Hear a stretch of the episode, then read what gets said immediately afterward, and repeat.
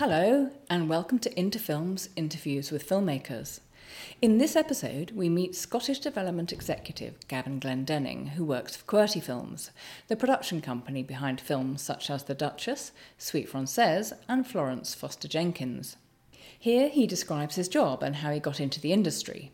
He discusses opportunities for filmmakers in Scotland and he tells us how one of the highlights of his job was sitting in an edit suite listening to Meryl Streep's bad singing, which we will hear in a clip from Florence Foster Jenkins.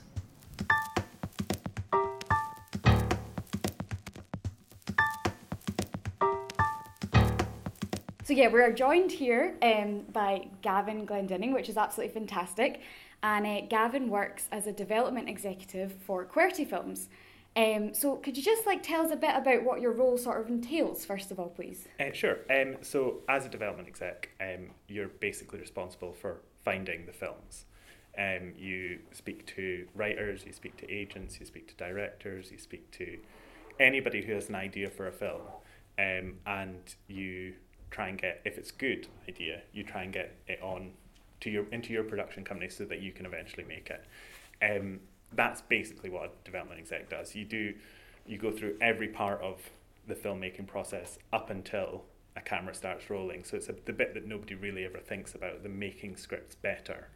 Because um, you can get scripts in which are quite well written, but don't really work as a film. You need to do things to characters. There's too many characters, too few characters. It's too expensive. All of these sort of things need to be looked at, and you basically make it ready for a director to come on board and say, right, I can make this with amazing actors, and then that's it, and you go from there.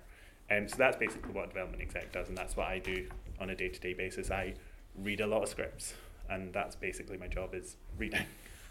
And can you just tell us a little bit about, just for context, like your your background, uh, you know, from school to university, and then how you ended up? Because obviously you moved to London. Yep uh, but you were originally from Scotland. So just sort of give us your sort of backstory around that. Sure. Um, so I, I grew up in southwest Scotland, a place called Annan. Um, I don't know if any would know it.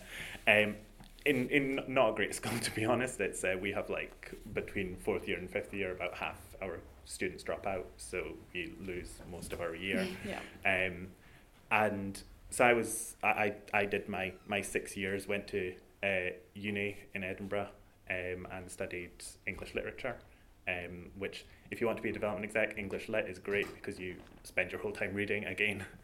Um, and then from there, I went off to do an internship um, or work experience placement down in London for a production company, which didn't go very well.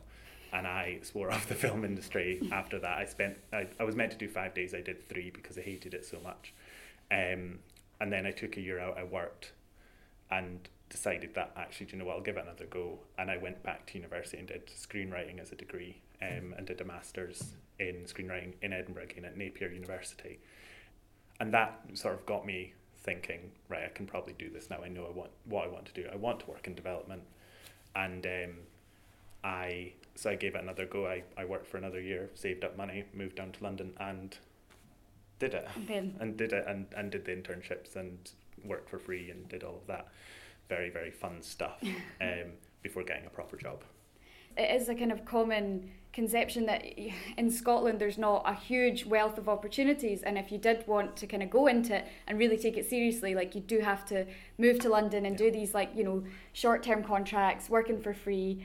What's sort of the practicalities of that? Like is it affordable? You know London's prices are going up and up you know. Um, it's it's tough um, and if you really want to do it, you need to be really dedicated to it. You're actually, you're probably at the right, about the right stage where you've got the new NFTS is coming up to Scotland, which is, which is yes, um, the Scottish studio is fingers crossed going to be opening up at some point in the future. Yeah. So you've got all of these. Scotland is becoming more and more of an opportunity, um, and whereas it's, it wasn't when when I was trying to join the industry. Yeah. Um, in terms of moving to London, um, it's it's not affordable. I, will be very honest with you. Um, I didn't move down till I was 25, so I'd worked and saved up money to move down and do it properly.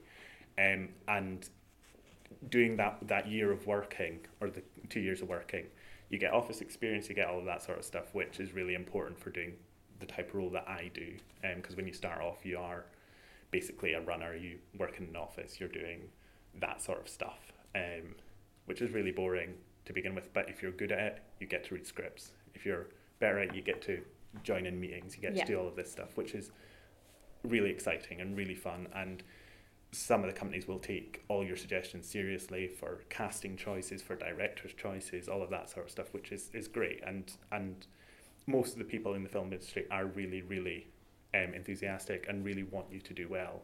Um, so that's the benefit, that's the payoff. That if you really want to do it, it's a great interest, industry to be in. But if you're not dedicated enough to it, it, is go- it would be really, really tough.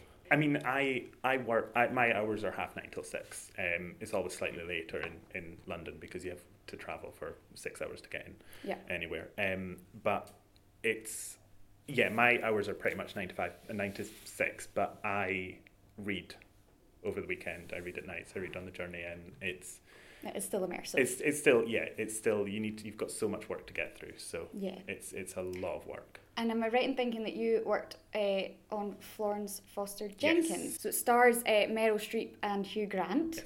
Um, and and yes. um, Howard from The Big Bang Theory, which is potentially a more a more relatable, relatable name. One. And yes. how was that? Like, what did you do on that? Um, so I came into Florence. I started working for QWERTY um, at the tail end of Florence. Um, so just after production finished, um, and then it goes into what's called post production, where you do all the editing, you do all the mm-hmm. sound, you do all the grading, you do all the visuals. It's it's a very very long process, um, and so part of my job as development there was going into the edits with the director, the producer, all the financiers, and trying to figure out what the best version of that film was. So they cut scenes, they move scenes about, they get rid of stuff, they add in more stuff, they shoot more stuff to add in.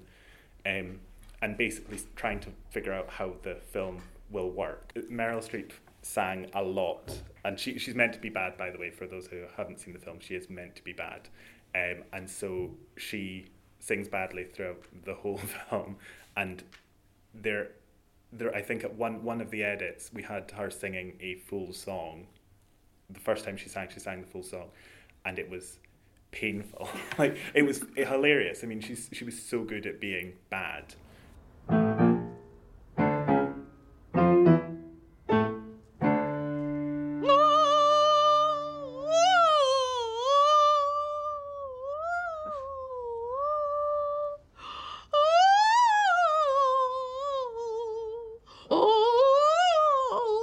Raise the soft palate.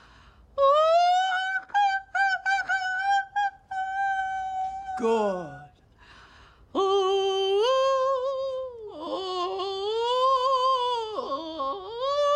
Use the air.